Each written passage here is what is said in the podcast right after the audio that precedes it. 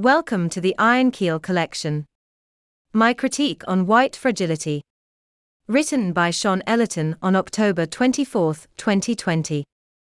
Subtitled, Robin DiAngelo's White Fragility may have been one of the most divisive books I have read, but I am glad I took the opportunity to read it. Here is my personal take on the book. This year would not be complete without discussing one of the most remarkable books of the year, White Fragility by Robin DiAngelo. Remarkable because I have a lot to remark about it after reading it earlier this year. Bearing in mind that this book has sold around one million copies, most of which were sold after the events of George Floyd's death, and how this book has been a great influencer in identity politics and critical race theory, I felt the urge to write something about my thoughts concerning this book. This book is an opinion piece from an author that centralizes upon the notion that a white person cannot be non-racist if they do not actively confront racism, or at least admit that they will never understand what it is like being a person of color, or why white privilege is so problematic. One of the striking themes of the book is that the author does not allow the notion of colorblindness as being an antidote for racism, a tenet which sits neatly into the philosophy of Doctor Martin Luther King. The author is honest to say from the outset that she makes no apologies for the book being rooted in identity politics and that she is addressing to a common white dynamic. She makes it abundantly clear that white people have difficulties talking about racism, which, to be fair, is generally true. Although, there are some, including me, who do not. The author does not seem to suggest that one of the possible main reasons why white people do not feel comfortable talking about racism is that the subject is so incredibly sensitive that saying the wrong thing could have major repercussions, whether it be in the workplace, social media, or amongst friends and acquaintances.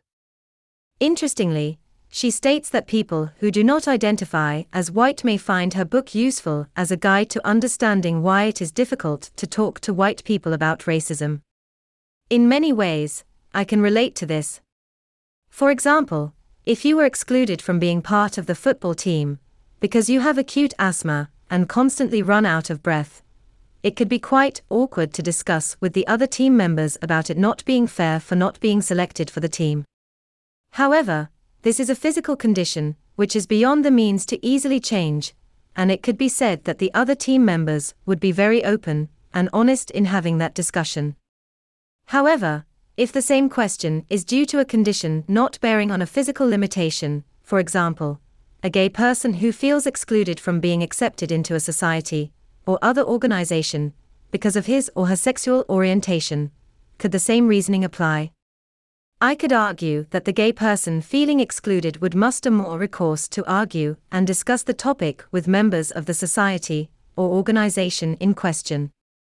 Could this same reasoning apply to people of color who feel misrepresented in white society?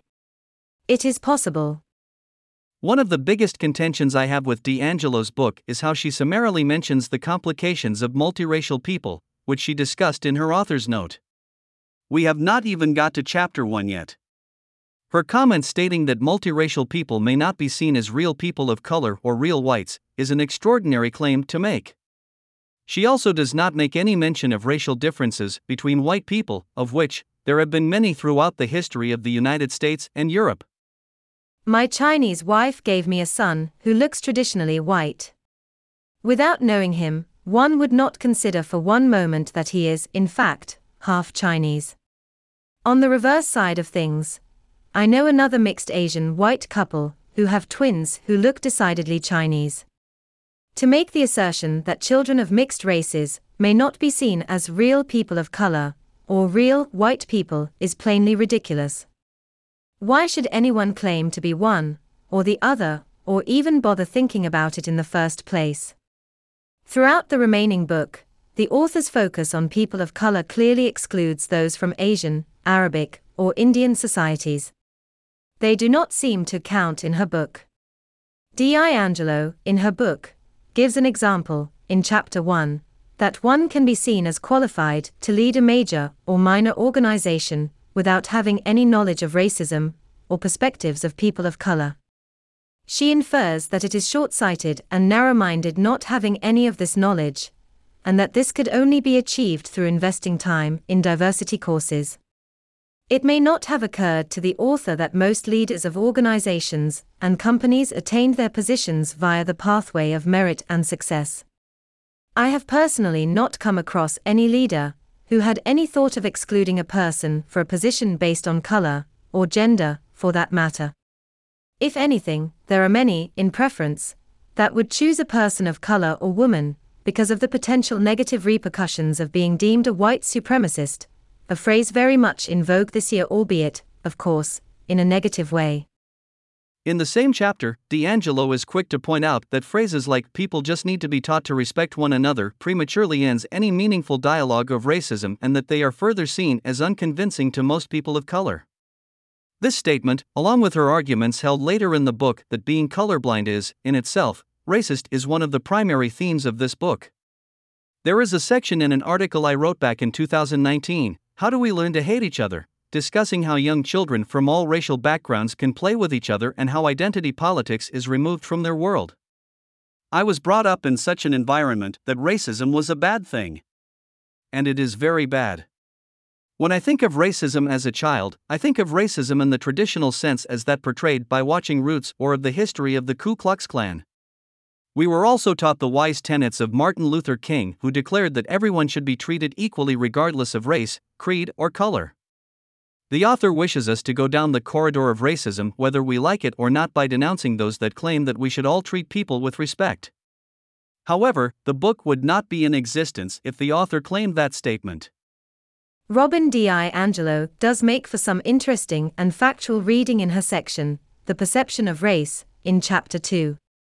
She runs off a little history of those who were perceived as being white, and those who were not during early U S history up to the years of the Great Melting Pot, in the early nineteen hundreds. For example, she gives the example of Armenians winning their case of being reclassified as being white, because they were scientifically classed as Caucasians. However, the Supreme Court in nineteen twenty-two ruled that the Japanese were not considered white, because they were classed as Mongoloid. Incidentally, the term of Caucasian for white is, in my opinion, a bizarre one and grossly outdated. We have come a very long way to what we were, however. What is clear is that there always seems to be an underclass in society who feels being oppressed at any point in history. Take, for example, The Jungle, a book published in nineteen oh six by Upton Sinclair, who wrote about the disgusting conditions of the meat packaging and food industry of the late eighteen hundreds and early nineteen hundreds in the United States, prompting the birth of food agencies to ensure that we are not being systematically poisoned. Like the more recent book, Fast Food Nation, by Eric Schlosser, it soured the stomachs of the American reader and took to storm on the shelves of bookshops and libraries. In Upton Sinclair's book, part of it focused on the once-oppressed Irish community in Chicago. However, as soon as the Polish immigrants arrived, it was the Irish who became promoted on the caste system, leaving the Polish to endure the oppressed conditions the Irish once had. However, black people were treated atrociously, particularly in the Deep South, with the Jim Crow laws and segregation policies up to as late as the nineteen sixties. Much of the history which DiAngelo alludes to in this historical segment could be said for being largely responsible for this gross miscarriage of justice.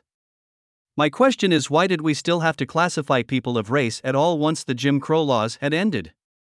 In our modern day, why do we have to include ethnicity checkboxes on so many forms we need to fill in during our lives?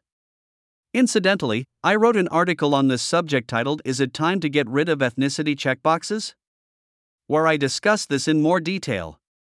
I share the same reasoning most kids have on the subject of identity politics, and that is this: frankly, I don't give a damn. I wish this could be true in reality, but identity politics has crept into just about every niche in today's society, and I believe it is a cause for a worrying trend in further divisions of society, along with less tolerant views of others. Hence why I read the book and written a critique on it. Later in the chapter, DiAngelo highlights an important point whereby forms of exclusion based on gender, race, or other points of difference are often backed by a legal authority or institutional control. She points out that, for example, women of color were deemed the right to vote in nineteen sixty-four, but only because of those making the decision were clearly not women of color. Likewise, Segregation and apartheid are only stopped by those who have the power to do so, and if they do not do so, it is, has sometimes been necessary to openly revolt to make the necessary changes. However, this only works if there is a tangible reason for doing so. Women not being allowed to vote, for example, is a very real tangible reason. People of color not being allowed to sit in front of the bus was certainly a tangible one. However, we are now being given the narrative that systemic racism is rife in today's institutional structures, even if it may not be there in the first place, or able to be proven so. The only tangible example of that is the recent case of the Asian student who did not get passed into Harvard because of being negatively discriminated, because he was Asian and more likely to get higher grades. Harvard claimed that they were rejecting his application based on his dry and humorless character. Earlier on this month, it was reported by the New York Times that the Justice Department is suing Yale for illegal race discrimination, which violates the Civil Rights Act of nineteen sixty-four when white and Asian students were discriminated against during university admission selection programs, because they were statistically more likely to get in. If there is an example of institutionalized systemic racism, this is it.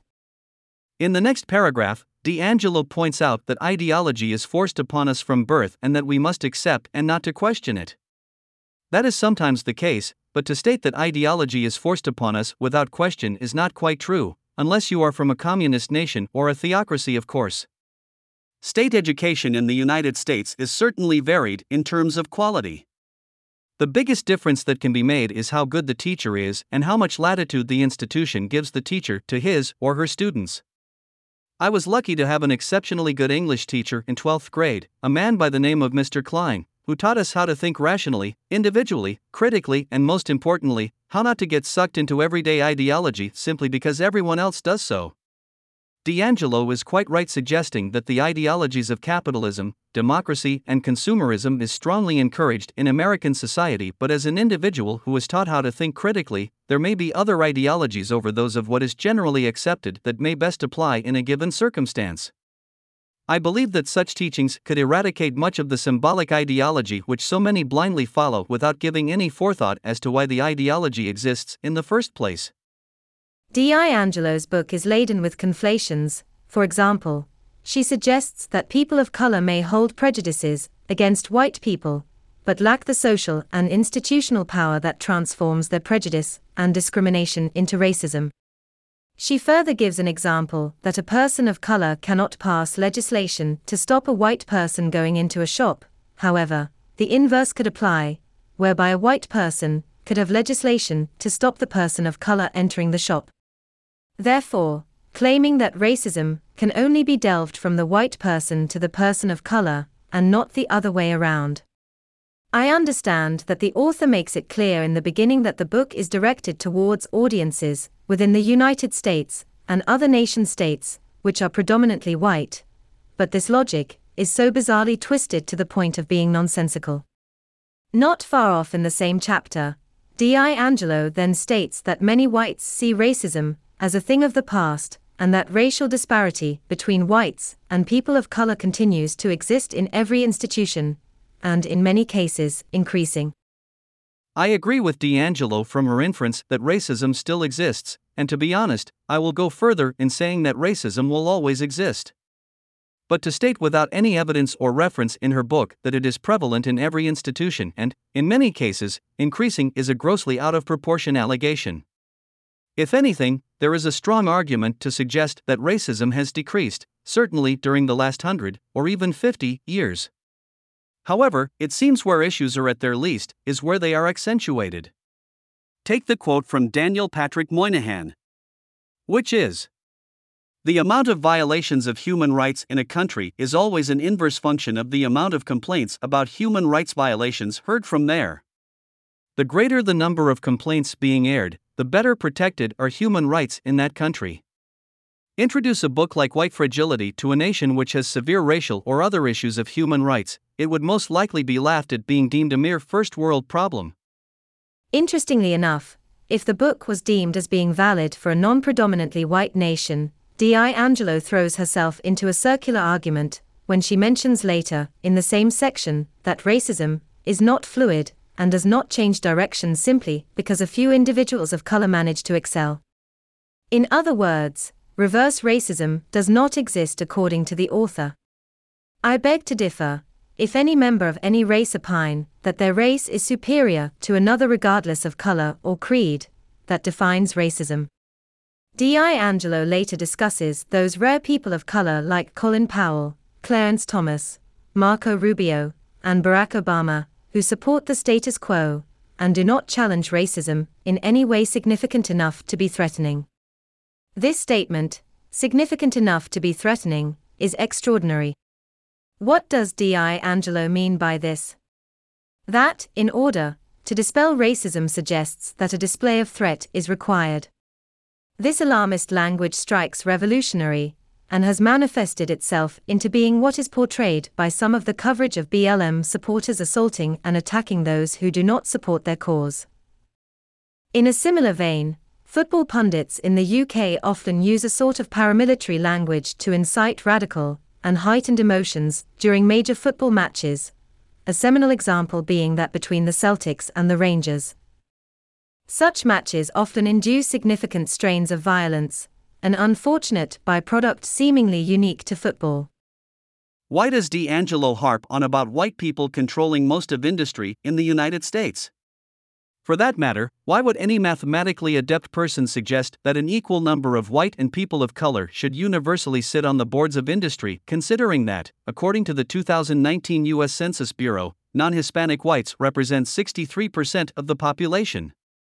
Moreover, in states like Oregon, only two percent of the population are African American, while white people represent eighty-five percent. Idaho is a measly half a percent African American. The only enclave in the U S which has more African Americans than white is the District of Columbia, with Mississippi following far behind at second place at thirty-seven percent. It frustrates me when these data are not taken into account when researching representation of people of color in positions of power.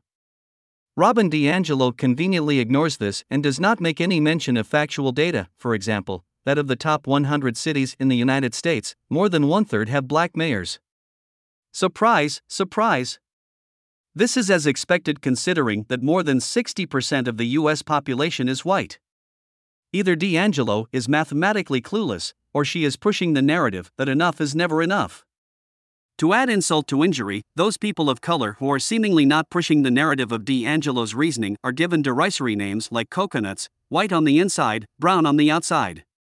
Classic examples include Candace Owens, Terence K. Williams, Coleman Hughes, and Larry Elder. Another layer of demonization is placed upon any so-called coconut if they are Trump supporters, of course. Jumping ahead in the next section discussing white supremacy, I challenge the reader to independently research the percentage of whites that represent various positions of power as DiAngelo states in her book. There is a bullet point list in her book of around fifteen or so demographics ranging from U S governors to full-time college professors, of which, against each, DiAngelo puts a percentage figure of who is white, figures which are grossly inflated. I guarantee you that the results are strikingly different when these are researched independently. With each result DiAngelo picks, she cites a far greater percentage of whites than what is reported from a variety of third-party sources. As for white supremacy, I can say that it absolutely exists. I have personally been a witness to it during my high school years in Colorado, when I was researching Soviet history and communism, subjects which I took an interest in. While typing up a report on an Apple I I E on school grounds, a group of other classmates began to cluster around, pester me, accusing me of being a communist and whatnot. They further went on to suggest that the white race is the superior race, and that I should be researching the writings of Adolf Hitler instead. I kid you not. This really happened. Now when DiAngelo presents racism as a structure, rather than a condition, and that white supremacy is not an attribute of individual people, but rather of overarching political, economic and social systems of domination to the power of one cubed, this sort of rhetoric is totally lost on me. The fact of the matter is that what those bunch of individuals accusing me of being a communist while condoning the actions of the K K K is white supremacy, plain and simple. The so-called modern definition of white supremacy which authors like DiAngelo want to implement is damaging because it waters down the downright evil nature of real white supremacy. Perhaps more disturbing is the deliberate intention of making today's modern definition of white supremacy just as evil as the traditional one, because we have now lost a term for the real bad white supremacy. There is another form of white supremacy, or more correctly, racial supremacy, and it is derived from those who disapprove of miscegenation, or simply put, the interbreeding of people from different races. Miscegenation could, perhaps, be our best hope for bringing everyone together from the racial perspective, but alas, there is a staggering twenty percent of Americans who disapprove of miscegenation, with most not explaining their reasons why. It is a topic for another article, but I find it a shame that one out of every five people are against one of the great wins of civil rights cases, Love versus Virginia, nineteen sixty-seven, in which the U S Supreme Court made it legal to have interracial marriages. Later in the section discussing white supremacy, DiAngelo cites a chap called Mills who states that socialism, capitalism, fascism and other political systems are identified and studied, but then states that the power of white supremacy is drawn from its invisibility.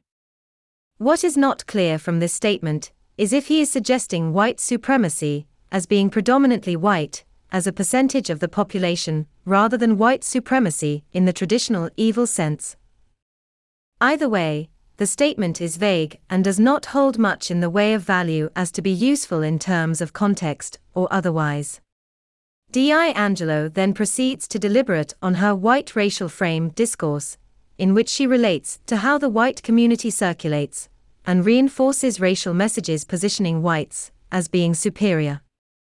For example, she discusses how the average white people from the age of five are indoctrinated into a primarily white environment and being exposed to predominantly white events and figures such as Columbus Day and Disney movies, and being subjected to belittling people of color through products like Aunt Jemima's syrup and Uncle Ben's rice.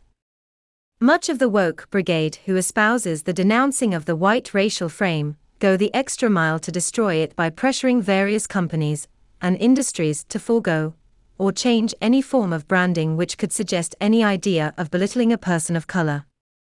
Other actions include putting pressure on media streaming companies to revoke any material which may lead to the ridicule of people of color, such as the infamous withdrawal of the movie Gone with the Wind by Netflix earlier this year, along with many others.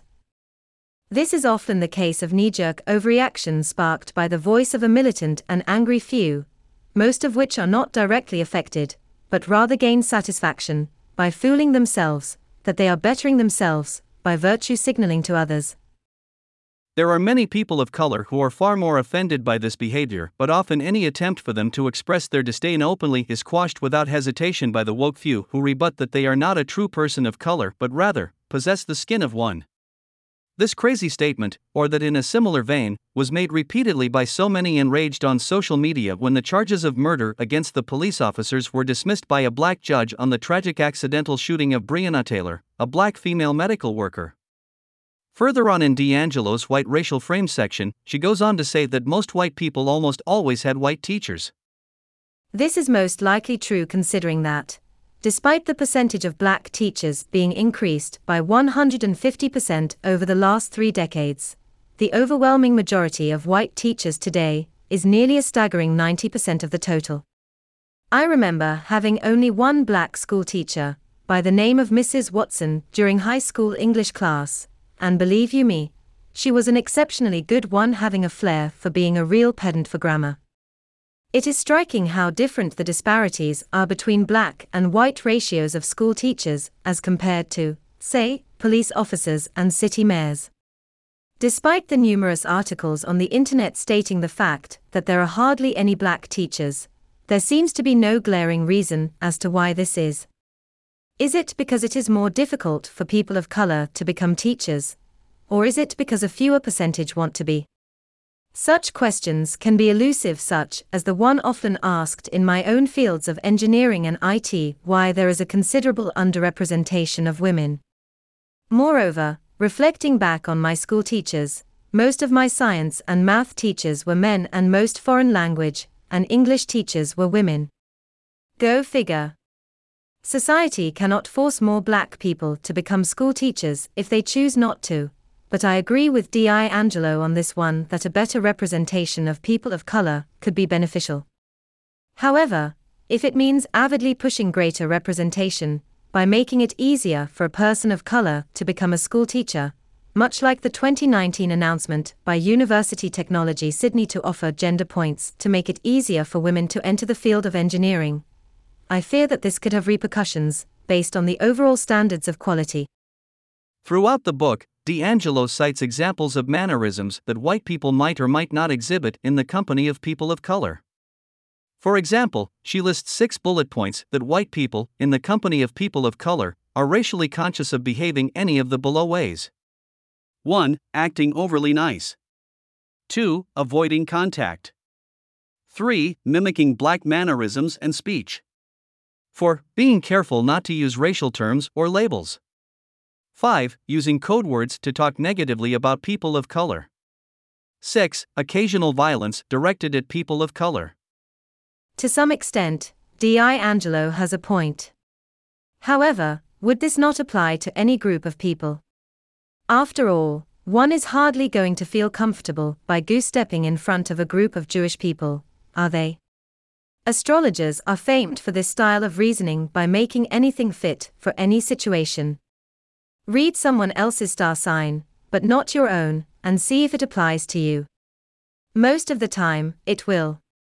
In the last paragraph of the same section, DiAngelo then grandly states that racism's adaptations over time are more sinister than concrete rules such as Jim Crow, resulting in a society that refuses to know, a term she classifies as being a pillar of white fragility. A pillar no less. With no context to back this up, this is blatant hyperbole. Let us look at the converse of this statement. To suggest that white people living in the era of Jim Crow are more willing to acknowledge to know than today, is ridiculous, unfair, and even dangerous. Does the author not make any concession at all to the progress that has been made with racial equality during the last fifty years or so? Sure, there have are still many injustices that happen to this very day due to racial injustice, but to state that it has got worse without giving context is farcical. DiAngelo is very selective in her choice of analogies and stories to fit the narrative that people of color are unduly represented in everyday life. Take for example when she rambles on about her daily life and her race as being unremarkable when she recounts famous people including George Washington, Thomas Jefferson, Abraham Lincoln, Robert E. Lee, Amelia Earhart, Susan B. Anthony, John Glenn, Sally Ride, and Louisa May Alcott. DiAngelo complains that they are overwhelmingly white. Well, of course they are. She rambled off only white heroes and heroines. Why she chose Robert E. Lee is beyond belief.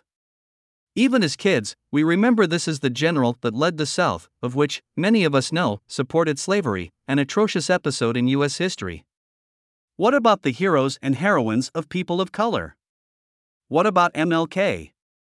What about Scott Joplin, of ragtime fame, who in my book wrote the best American piano music ever? Much of the music I listened to were performed by people of color. Stevie Wonder, Earth, Wind and Fire, Bob Marley, and so on. Probably more, to be honest, than those performed by white people. As for DiAngelo's choice of Sally Ride, I had to look her up because I didn't know who she was. Not much later in the same section, she alludes to one of her stories in which she approached two gatherings, one of which consisted of people of color and the other being of white people, having a potluck picnic in a public park. She was looking for her friend but sensed anxiety when she considered she might have to enter the all-black group but sensed relief when her friend was in the all-white group. DiAngelo might have a point if she was raised in a predominantly white population. For example, I went to a predominantly white school in the U S and yes, various groups of people did tend to cluster together, whether they belonged to the jocks, the goths, the eccentrics, and dare I say it, the ugly.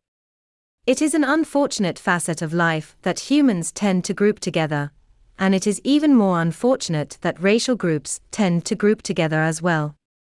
Being very much a loner, plagued with acne, and not very much interested in sports during my school years, I was excluded from the dominant jock society.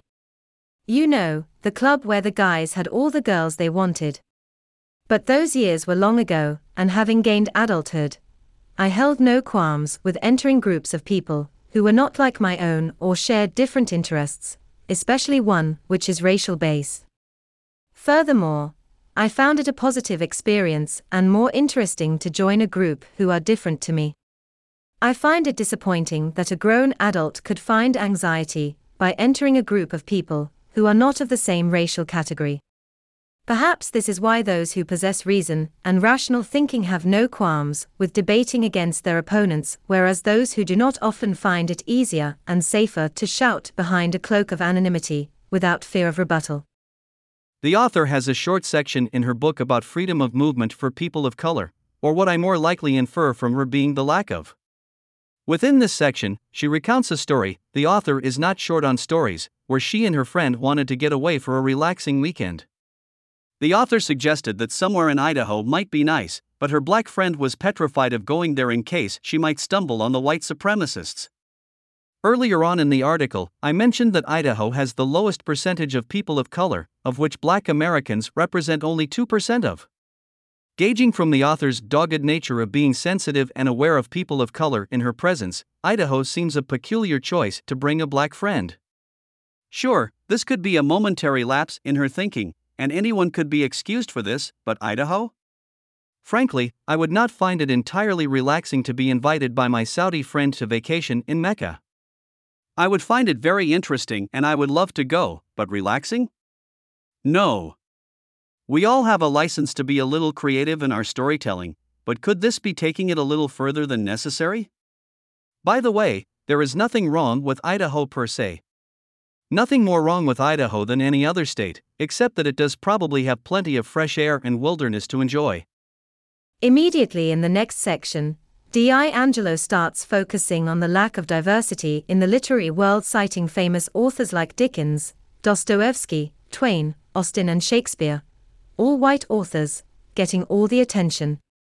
DiAngelo then quotes authors which are celebrated during Black History Month like Maya Angelou, Toni Morrison, James Baldwin, Amy Tan, and Sandra Cisneros. However, when the celebratory month ends, they are forgotten, and the old diehard white authors return to the limelight.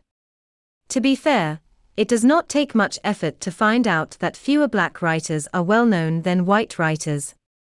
However, what the reader may have noted above is that all the white authors above come from a much older time, with perhaps the exception of Dostoevsky. Take classical music. Far more people are going to know about Beethoven, Bach and Mozart rather than twentieth century composers like Scriabin, Shostakovich and Aaron Copland. Like any age, a lot of material, whether it is music, film or literature, gets published, but only the best of it survives throughout the centuries. There is plenty of literature written by people of color, and like literature written by white people, there is good and bad literature. It is fact that Europe, especially during its period of Enlightenment, enjoyed a vast wealth of art creation along with the ability to record it for future enjoyment, more so than any other culture during this time. And the predominant of those who contributed to this culture were generally those of white people. In DiAngelo's section about white solidarity, she makes it out that white solidarity is, somehow, a conspiracy, a secret society of white people who have a tacit agreement to remain silent and not to break rank. This, of course, morphs into the popular anti-racist slogan of the year, "Silence is violence," which has been extensively used by activists to bully others into following their cause. The premise that one should not be silent if a friend or family says something hurtful to another is commonly accepted with people holding moral values, but to accuse those who are not actively fighting a cause is dictatorial. Such actions are contrary to freedom of thought and expression and is, at best, Orwellian to say the least. Interestingly, in the next section, The Good Old Days, DiAngelo, probably unintentionally, emphasizes how bad the so-called good old days were. She runs through an extensive list in one long paragraph of bad things from slavery and Jim Crow to lynching and Chinese exclusion laws. I think the intention for her writing this section is to throw criticism to those who miss the so-called good old days, whereas in fact, she openly highlights the immense progress that has been made during the last several decades or more. In the same section, She then, quite wrongly, suggests that the white working class always hold top positions within blue-collar fields, such as those in the emergency services. Perhaps DiAngelo should look at the demographics of police chiefs in the United States who are people of color. However, immediately after, she does produce a reasonably accurate portrayal of the overall distribution of wealth in a bullet list, but somehow, this does not seem entirely relevant in this book given the fact that some of the wealthiest men on the planet are people of color with respect to their citizenry. As pointed out earlier, the book is directed towards the United States in general, but as she included the world in this list, it would be remiss for me not to point out that the Sultan of Brunei, not a white person, is immensely wealthy. DiAngelo then discusses the problem of white flight, where white people move away from a neighborhood because of concern of growing crime, because of an influx of people of color moving in. The concept of white flight is not untrue, and DiAngelo is partially correct in pointing out that census data and police department crime statistics does not necessarily hold true with the association that neighborhoods with a greater percentage of people of color see an increase in crime. However, the term white flight is misleading because white flight is certainly not limited to white people. Wealthy people tend to move away to locations where they can afford to, and, more often than not, these locations tend to have lower rates of crime. It may be more accurate to redefine the term white flight to wealth flight. The core of the book is reached when DiAngelo runs through several bullet points characterizing those who are deemed colorblind. She then runs through a further set of bullet points to those who she coins as color celebrate. Either way, she makes the rules, and in no way can you be seen as not being racist if you are either colorblind or color celebrate. This leaves one in a rather sticky situation here, because it's damned if you do and damned if you don't. Let's review some of the bullet points in her colorblind list. I was taught to treat everyone else the same. Obviously, you should do. I don't see color. Well, I don't know about you, but I couldn't care less if the person I spoke to was a brilliant turquoise blue or a bright magenta. I don't care if you are pink, purple, or polka-dotted. Aha! The author preempted my answer above, trying to scupper any escape route I might find in her bizarre world of who was deemed a racist or not. Race doesn't have any meaning to me. Why should it? My parents weren't racist, so that is why I am not racist. Okay. That is meaningless because I have to admit that my father is a little racist at times, but it changes who he is racist against on a regular basis. Everyone struggles, but if you work hard. Not sure what this has to do with colorblind, but those with a silver spoon in their mouth certainly do not struggle as hard, although family pressures can be just as tough. This is irrespective of race. Focusing on race is what divides us. It is certainly one of the many things which divide us, yes. If people are respectful to me, I am respectful to them, regardless of race. For Christ's sake, yes. Sure, if someone is being nice to me, I make sure that I look very carefully as to what race they are from. Seriously? Children today are so much more open. Children are always open until we poison them with ideas of identity politics and critical race theory. I'm no racist, I'm from Canada. Well, good for you. Do you all like maple syrup and shoot polar bears on holiday? The second list of color celebrate terms are those that the author claim act as a sort of excuse for being not racist. In other words, you cannot use any of the below as a rebuttal if someone calls you a racist. These are as follows. I work in a very diverse environment. I have people of color in my family. I was in the military. What is the author talking about here? I used to live in New York. Or I used to live in Hawaii. This is getting worse. I was in the Peace Corps. Ha! Huh? There are more in this list, but it gets so absurd and irrelevant. First and foremost, DiAngelo is so focused on racial awareness, one could deem her being highly racist herself. In her chapter on anti-blackness, she makes reference to internalizating people from various cultures, whether they be Asian, indigenous, Chinese, Japanese, and so on. In other words, I gather from what she wrote is that when she holds a conversation with a someone who is from another culture or race, The main thought process she has is how she should converse with a person from this race or culture rather than the actual subject matter of the original conversation. For example, in my university days, the chaps I studied with in my halls of residence were predominantly black Muslim, from Sudan, and Sikh, from Kenya. Sure, I knew what they were allowed or not allowed to do. The Sudanese guys didn't drink beer. They didn't care if I drunk beer. They smoked like a chimney. I didn't, and I didn't care if they did. The Sikh guy always carried this wicked knife and had his turban on. We didn't care about any of this stuff. We went out to restaurants, studied, and great fun. If DiAngelo's intent is for people to first check out someone's race beforehand and ensure that they are compartmentalized and treated different, she is doing this very well to make society more racially divisive. Later in the chapter, DiAngelo, as so often, comes out with improbable facts.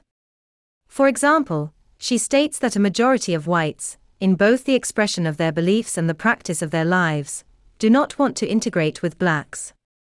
She claims to have got the data from the American Sociological Foundation, from a twenty fifteen study. Perhaps I have been unsuccessful, but I have not found data claiming this striking statistic. Sure, there are many publications, most of which are left-wing like Vox or from many university institutions who claim this, but where is the hard data? The book gets truly weird and downright uncaring when we get to DiAngelo's discourse on distracting the conversation. In one of her stories, when DiAngelo conducted a diversity session, a white woman went back to her desk not feeling well when she received feedback from some of her statements. Her workmates were suspecting she was getting a heart attack, and quite rightly, attention was diverted to her. After all, having a heart attack is something not to be taken lightly. However, DiAngelo states this. All attention was immediately focused back onto her, because of her possible heart attack, and away from the engagement with the impact she had had on the people of color. What kind of morals does this author have? She goes even further when she talks about white woman's tears in chapter eleven. She states that tears that are driven by white guilt are self-indulgent. She comes up with a story when a white woman, during a storytelling session of cross-racial discussions, started to cry.